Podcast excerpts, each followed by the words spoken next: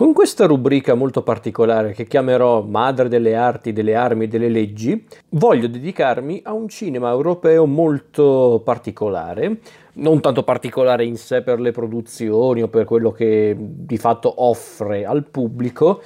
ma perché solitamente mm, il pubblico medio, in questo caso italiano perché sono italiano, tende a mm, non necessariamente a denigrarlo, ma a sottovalutarlo. E sì, voglio parlare quindi del cinema francese. Voglio iniziare quindi questa rubrica dedicata al cinema francese. Quando dico cinema francese, mm, io onestamente vorrei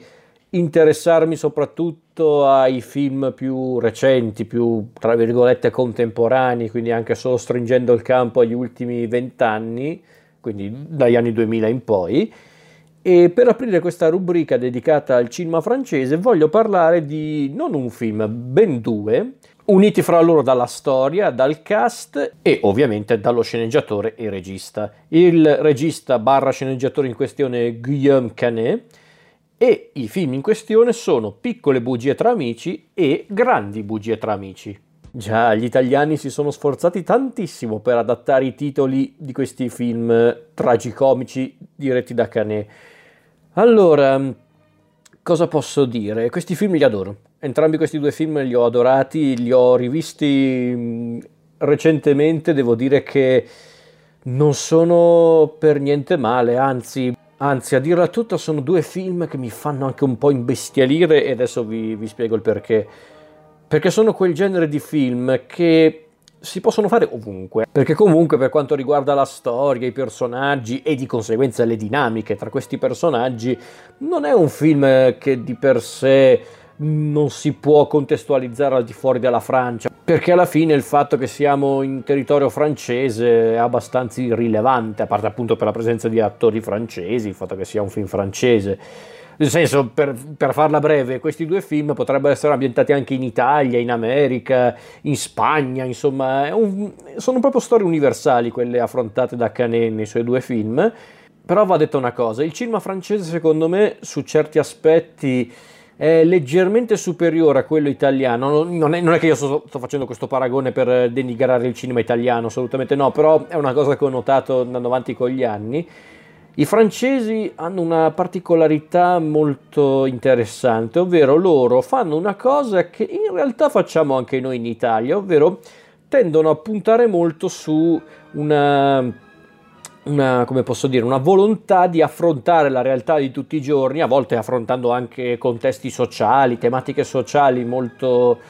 molto attuali e di conseguenza molto forti, a volte magari ironizzandoci sopra, altre volte invece tutt'altro, a volte proprio ci vanno anche pesante per quanto riguarda il dramma e mi spiace dirlo, ma i francesi su quell'aspetto sono molto più brillanti rispetto a noi. Perché quando si vuole fare film comici o drammatici o una via di mezzo come appunto quelli di cui sto parlando,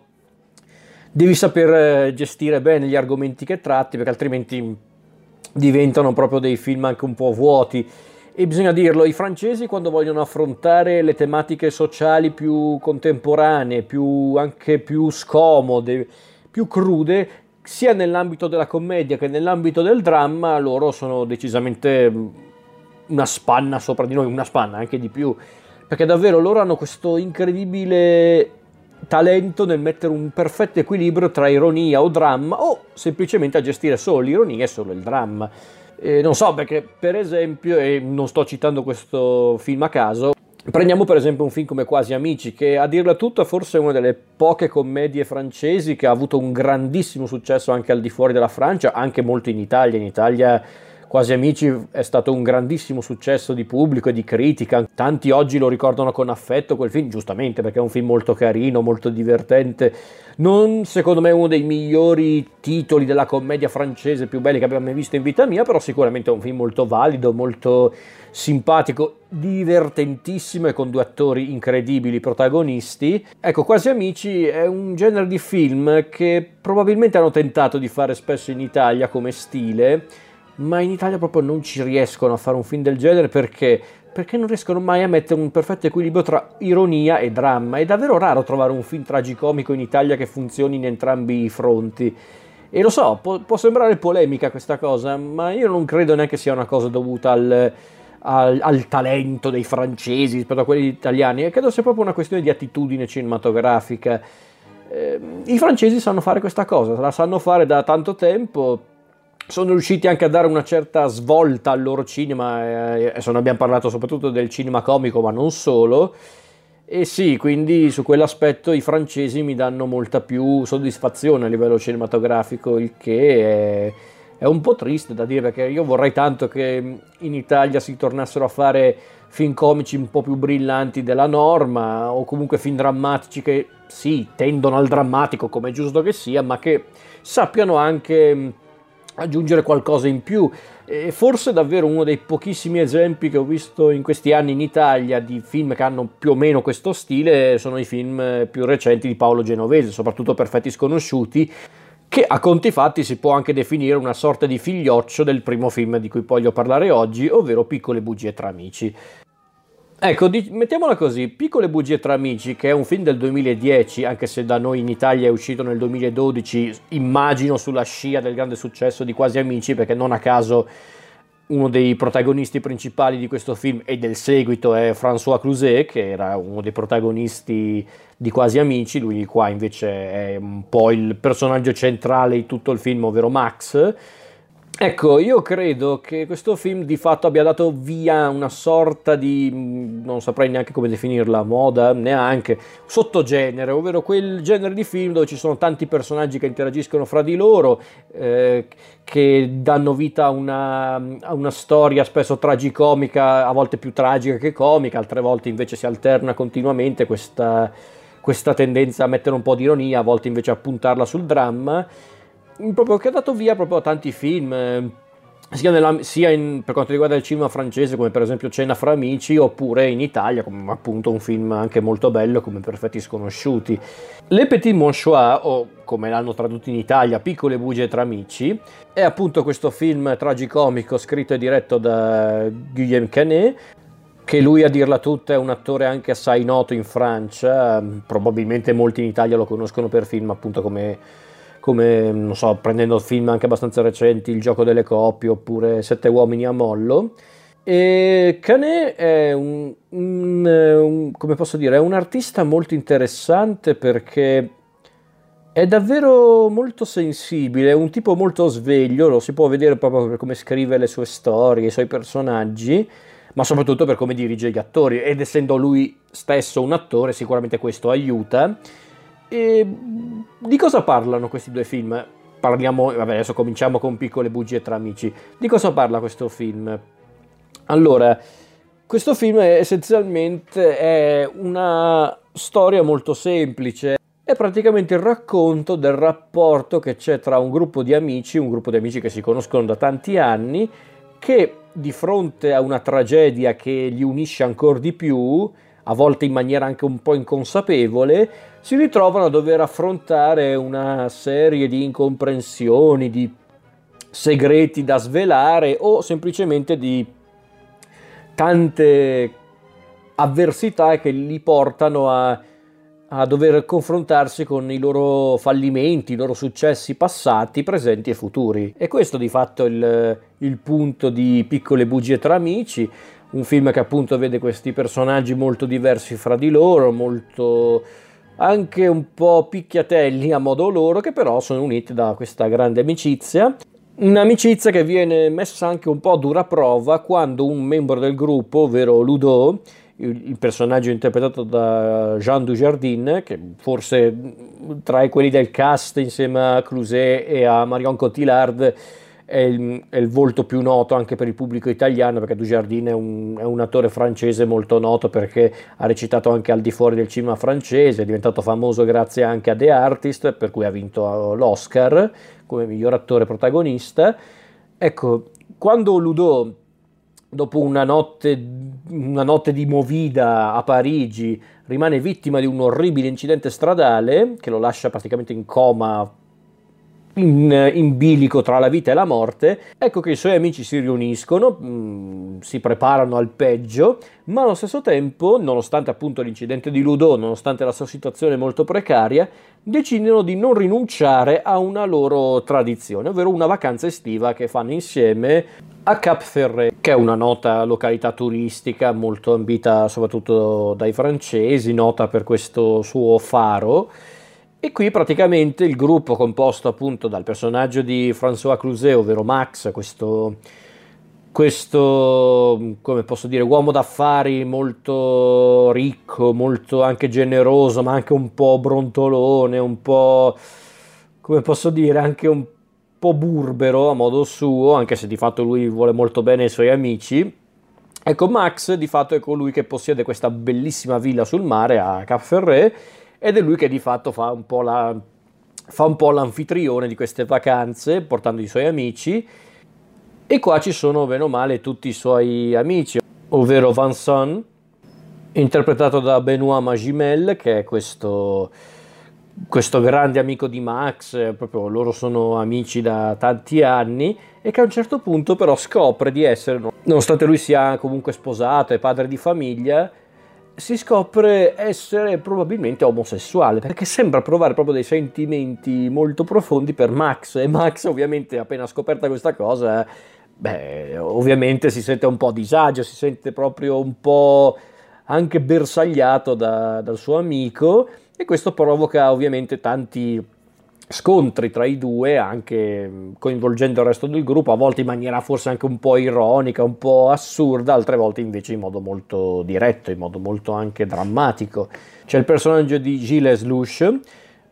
ovvero Eric, questo, questo, attore molto, come si può dire, molto alle prime armi, davvero lui proprio ha cominciato ad essere un attore ricorrente in televisione, ma ancora non è proprio famoso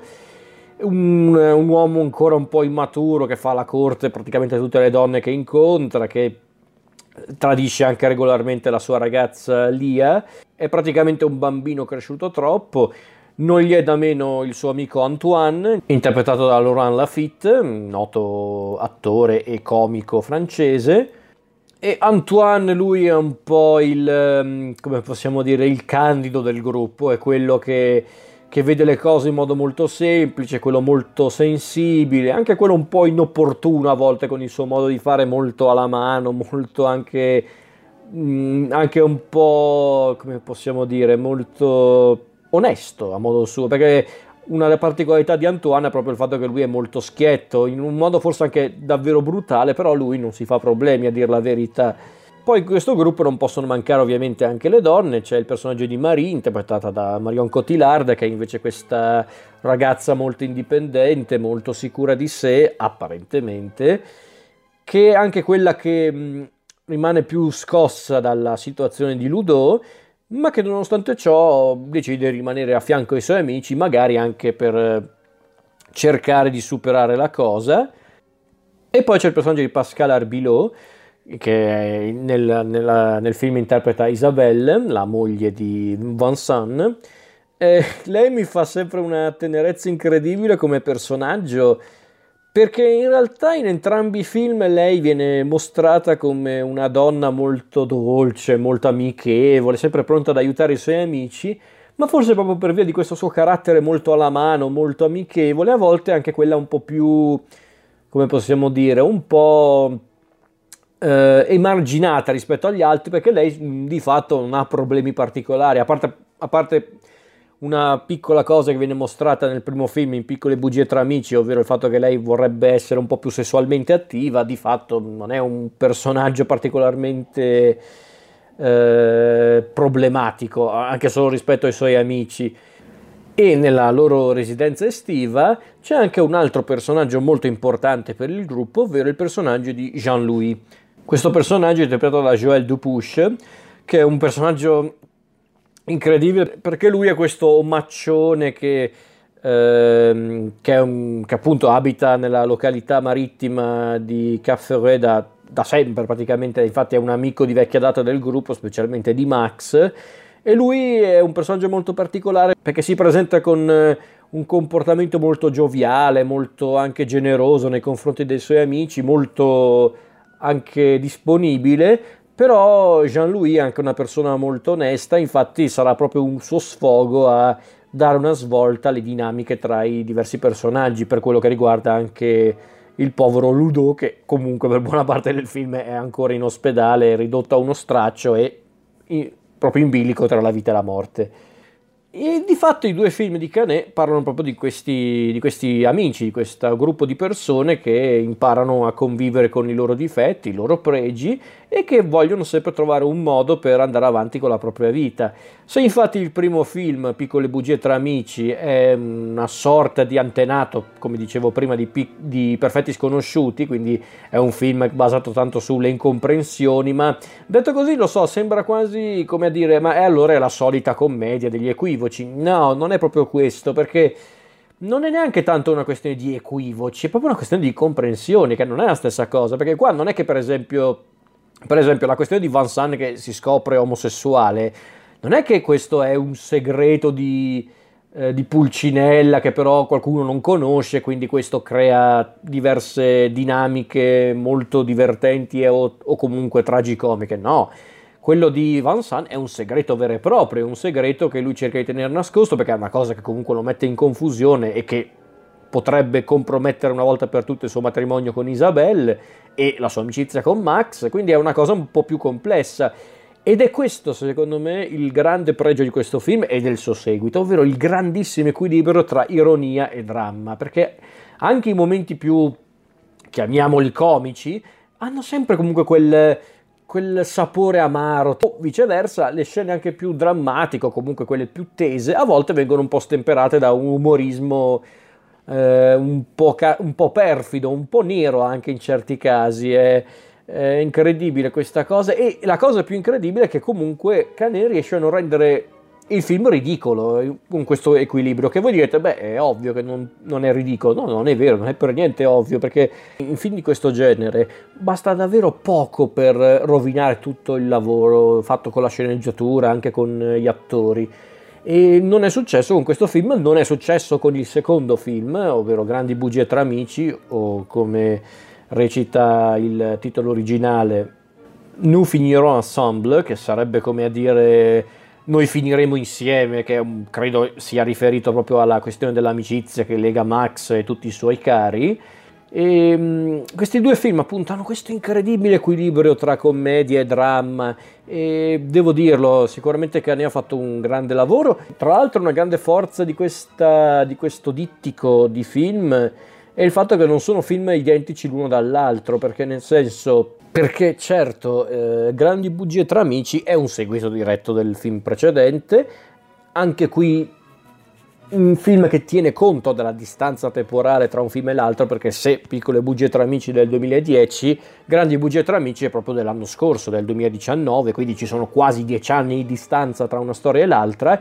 E il film tiene conto di questa cosa. I personaggi che vediamo in Grandi bugie tra amici sono gli stessi, ma sono invecchiati e di conseguenza la loro vita è, è andata avanti, si è evoluta mostrandoci non pochi cambiamenti. Quindi in Grandi bugie tra amici vediamo un Max decisamente più depresso, molto più disilluso per via di tanti motivi legati al suo matrimonio fallito, la, la sua situazione finanziaria e professionale tutt'altro che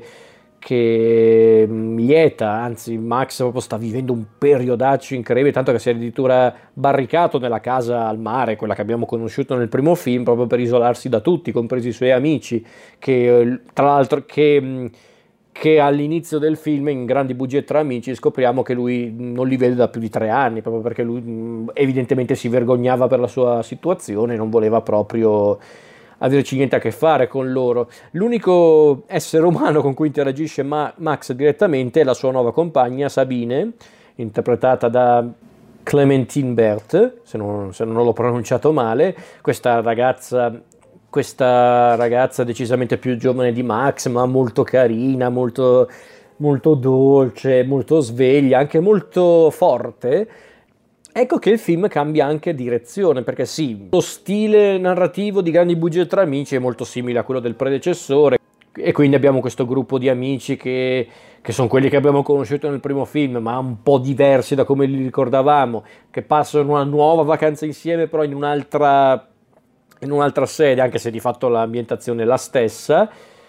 Sono personaggi che devono convivere con nuove responsabilità, tra cui per esempio dei figli, dei figli che all'epoca del primo film o erano ancora dei bambini o non erano nati, proprio erano soltanto un pensiero e quindi vedere tutti questi personaggi interagire con delle nuove responsabilità già rende il film molto più interessante. E se quindi Piccole bugie tra amici era appunto una sorta di commedia delle incomprensioni, resa però drammatica dalle, dalle varie problematiche che legavano i personaggi, Grandi bugie tra amici sembra quasi una sorta di rielaborazione del Grande Freddo, il, il, bellissimo film di Lawrence Kasdan. Anzi, a dire tutto, ai Grandi Bugie tra Amici si può considerare un, un, il Grande Freddo francese, perché di fatto un po' il concetto è lo stesso, ovvero questi amici di lunghissima data, invecchiati, che rivivono praticamente insieme la bellezza della loro amicizia, pur dovendo comunque convivere con i loro fallimenti, le loro paure e cercano quindi di, di, godersi la vita finché possono, ben consapevoli che comunque prima o poi le loro strade si separeranno definitivamente per un motivo o l'altro. E quindi è questa la grande forza di, di Grandi Bugie tra amici, il fatto di saper prendere gli aspetti migliori del film predecessore, ma aggiornarli, rendendoli più maturi in un certo senso. È stata una gran bella cosa eh, da parte di Cane fare, fare appunto questo, perché altrimenti non aveva neanche senso fare un seguito, come giustamente qualcuno aveva fatto notare. E ehm, devo dirlo, forse questo film, Grandi bugie tra amici, mi piace anche di più del, del primo. Eh, lo so, molti potrebbero dire, ma come, scusa, il primo era molto più frizzante, era molto più... anche più divertente Nì, nel senso, diver- sono diversi ragazzi, sono film diversi. Grandi bugie tra amici è un seguito ed è pr- essenzialmente una versione più matura di Piccole bugie tra amici, perché questo film si adegua alla crescita dei personaggi. E sì, non arriverei a dire che vedendoli separatamente si possono apprezzare in ogni caso. Ovvio, se tu guardi Grandi bugie tra amici senza aver visto il predecessore qualche passaggio te lo perdi, però essenzialmente il succo del discorso lo comprendi in ogni caso, quindi onestamente Grandi bugie tra amici lo puoi anche vedere senza aver visto il predecessore, però ti perdi qualche passaggio, quello sì, quindi bisogna tener conto di questo. Devo dire però che Grandi bugie tra amici mi ha fatto molto piacere come film perché mm, mi piace proprio come hanno gestito i personaggi. Erano personaggi già molto belli nel film precedente, però a dirla tutta, forse nel film precedente veniva dato più spazio a Max, a Vincent, e a Eric a volte, forse ancora un po' ad Antoine. Gli altri non dico che erano marginali, ma erano un po' messi lì così. E qua invece mi ha fatto piacere che abbia voluto sempre dare spazio a Max, che di fatto si può definire il, il capogruppo del, di questo gruppo di amici. Mm, a, cioè, a conti fatti si può definire anche il vero e proprio protagonista della storia, anche se comunque non bisogna sottovalutare l'importanza del personaggio di Ludo nel primo film, che di fatto non era il personaggio più attivo della storia, ma comunque era il personaggio su cui girava bene o male il, il leggermente precario equilibrio del gruppo di amici. In questo film, non essendoci più Ludo, il discorso si amplia, quindi abbiamo Max protagonista assoluto con la sua depressione, la sua crisi professionale ma anche personale e umana, e sì, devo dire che le parti drammatiche mi hanno proprio commosso in certi casi, perché c'è un momento in cui Max ha un vero e proprio crollo emotivo che lo porta a compiere un'azione tutt'altro che, tutt'altro che piacevole sia per lui che per i suoi amici, che però non è un momento buttato lì o fin troppo estremo, anzi è un momento molto umano, molto, molto toccante della sua nella sua tristezza, perché sì, Max stesso a un certo punto ammette di aver commesso una sciocchezza, di, di, di, di, aver avuto un momento di follia, ma è un momento di follia, è una debolezza che noi comprendiamo, che noi eh, anche, come posso dire, eh, comprendiamo e,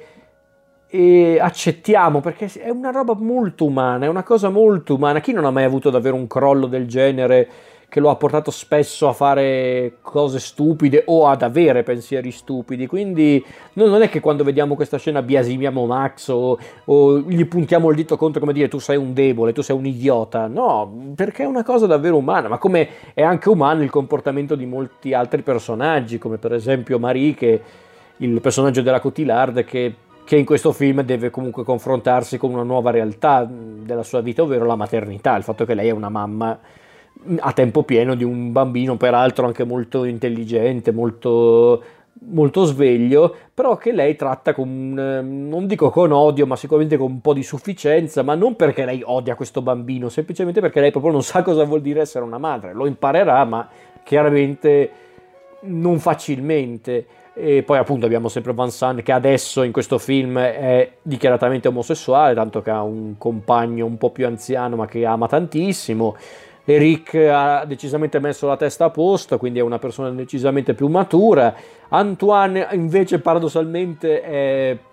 è rimasto praticamente un adolescente, quindi lui spesso cerca di vivere nel passato in modo anche a volte forse un po' stupido.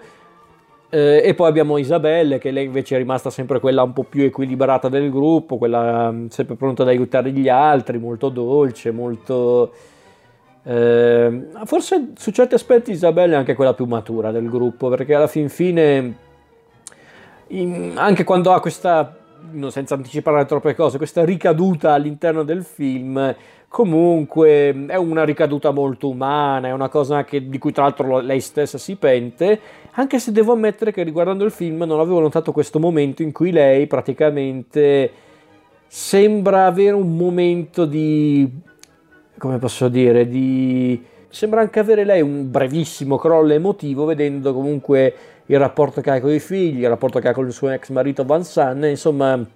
lei è proprio... È un personaggio molto umano, un personaggio molto tenero, Isabelle, proprio, è, è proprio quel genere di persone che vorresti avere nel tuo gruppo di amici, perché è proprio quella che ti ascolta, che vuole anche aiutarti ma che lo fa sinceramente, non è, che, non è che lei ti ascolta perché tu gli stai chiedendo di ascoltarla, no, no, lei vuole davvero ascoltarti, lei vuole davvero aiutarti. Insomma, è un gran bel personaggio, ma, ma, davvero sono tutti bei personaggi quelli di questi due film, perché sono proprio personaggi reali, sono proprio sono amici che potresti davvero avere nel tuo gruppo, anzi, qualcuno di questi personaggi potresti essere tu. Onestamente non so se c'è un personaggio di questi film con cui mi identifico per davvero, però posso dirvi che io in certi momenti ho comportamenti simili a quelli di Max, quindi io proprio mi identifico in certe cose, ma io per dire conosco persone che sono molto simili ad Eric, ad Antoine, a Isabelle, eh, a Vansana, a Marie, quindi insomma sono personaggi reali, sono personaggi veri e si vede comunque che c'è anche un grande lavoro da parte degli attori e delle attrici, come si vede che loro si sono identificati al 100% con questi personaggi, forse chissà, su certi aspetti forse li hanno resi propri come personaggi, non è da escludere questa possibilità, probabilmente Cane aveva buttato le basi per i personaggi nelle sceneggiature, aveva dato loro una storia, un carattere di base, ma poi probabilmente gli attori e le attrici ci hanno messo tanto di loro, è possibile, perché no? Quindi questi due film io li consiglio perché sono film molto eh, ricchi, anche molto lunghi tra l'altro, perché non mi ricordavo fossero così lunghi effettivamente, perché Piccole bugie tra amici dura più di due ore, due ore e venti, forse anche due ore e mezza, non ricordo. Mm, grande budget tra amici è leggermente più breve, ma comunque va oltre le due ore. Però sapete una cosa, non sono per niente noiosi, non sono per niente lunghi. Io, per esempio, Grandi budget tra amici l'ho, l'ho davvero rivisto recentemente. Oh, sono volate via le due ore. Io a un certo punto ho guardato l'orologio e ho pensato, caspita, è già passata un'ora e mezza, incredibile. Eh, perché c'è un grande ritmo in questi film, poi sai, col fatto che è un film che non ha un unico personaggio principale, questo aiuta molto anche a rendere il ritmo molto sostenuto, molto efficace anche per lo spettatore, quindi sicuramente quello aiuta, non dico di no. E davvero questi film sono anche molto belli per il, il già citato più volte equilibrio tra dramma e ironia, per la regia di Canet, ehm, per il grande lavoro del cast, aggiungerei anche per le colonne sonore di entrambi i film e soprattutto sono film che io davvero vorrei vedere più spesso anche in Italia, per questo loro per la confezione che offrono, per l'equilibrio che offrono. Quando ho rivisto l'altra sera Grandi bugie tra amici insieme ai miei genitori, Ecco, loro avevano apprezzato il film, però a un certo punto avevano mosso una, neanche una critica, una riflessione sul finale di quel film e io per scherzarci sopra, non è che li stavo criticando assolutamente, dicevo, oh mamma mia, ma come siamo cinici qui, siete dei mostri, lo sapete. Cosa volevate? Il film italiano in cui finiva in tragedia con un morto, tutto quanto. E io scherzavo ovviamente, non sto puntando il dito verso un determinato regista, un determinato film italiano, però da una parte pensavo, caspita, però effettivamente un film così io in Italia non lo vedo quasi mai, perché, perché questo problema, in Italia non c'è questo equilibrio, le commedie, ci sono commedie anche molto belle, molto molto divertenti, ma anche che sanno dosare bene anche il dramma. Quello sì, però sono davvero poche, come anche del resto i drammi a volte sono un po' troppo drammatici, perché a volte sì, ci sono film drammatici che devono per forza di cose essere drammatici dall'inizio alla fine, però altri invece si vede che volevano essere drammatici ma un po' brillanti, invece non lo sono affatto. E io davvero vorrei vedere più film simili a questi due film di Canè in Italia, perché mm, il cinema ha bisogno di film così, di film leggeri ma che non sono stupidi allo stesso tempo. E quindi se non avete mai visto questi due film fatelo perché davvero sono visioni molto stimolanti comunque anche a modo loro. Sono film, non, non sono film particolarmente cervellotici o originali, eh, perché come dicevo prima, bene o male, piccole bugie tra amici, eh, aveva quella formula che bene o male hanno replicato più e più volte nel corso degli anni, ma non è che piccole bugie tra amici aveva un, un impianto narrativo particolarmente innovativo, originale in sé, alla fin fine non è tanto diverso da certi film francesi del passato, o se vogliamo proprio parlare di cinema italiano, non è tanto diverso da certi film di, di Ettore Scola, quindi non è che c'era qualcosa di davvero originale, ma era piuttosto il come veniva raccontata quella storia e come venivano presentati i personaggi. E lo stesso si può dire per il seguito, quindi davvero io vi consiglio assolutamente di recuperarli. Se siete tra quegli spettatori che sono anche un po' come posso dire prevenuti nei confronti del cinema francese evitate davvero perché vi assicuro che il cinema francese ha molto da insegnare a quello italiano ma non solo a quello italiano anche quello americano a volte anche quello europeo poco noto in Italia. Quel genere di cinema europeo che probabilmente io e altre persone abbiamo conosciuto soprattutto grazie ai festival quindi se non avete mai visto questi film fatelo, sono davvero molto, molto divertenti ma anche molto drammatici, molto brillanti soprattutto sono molto umani, molto umani.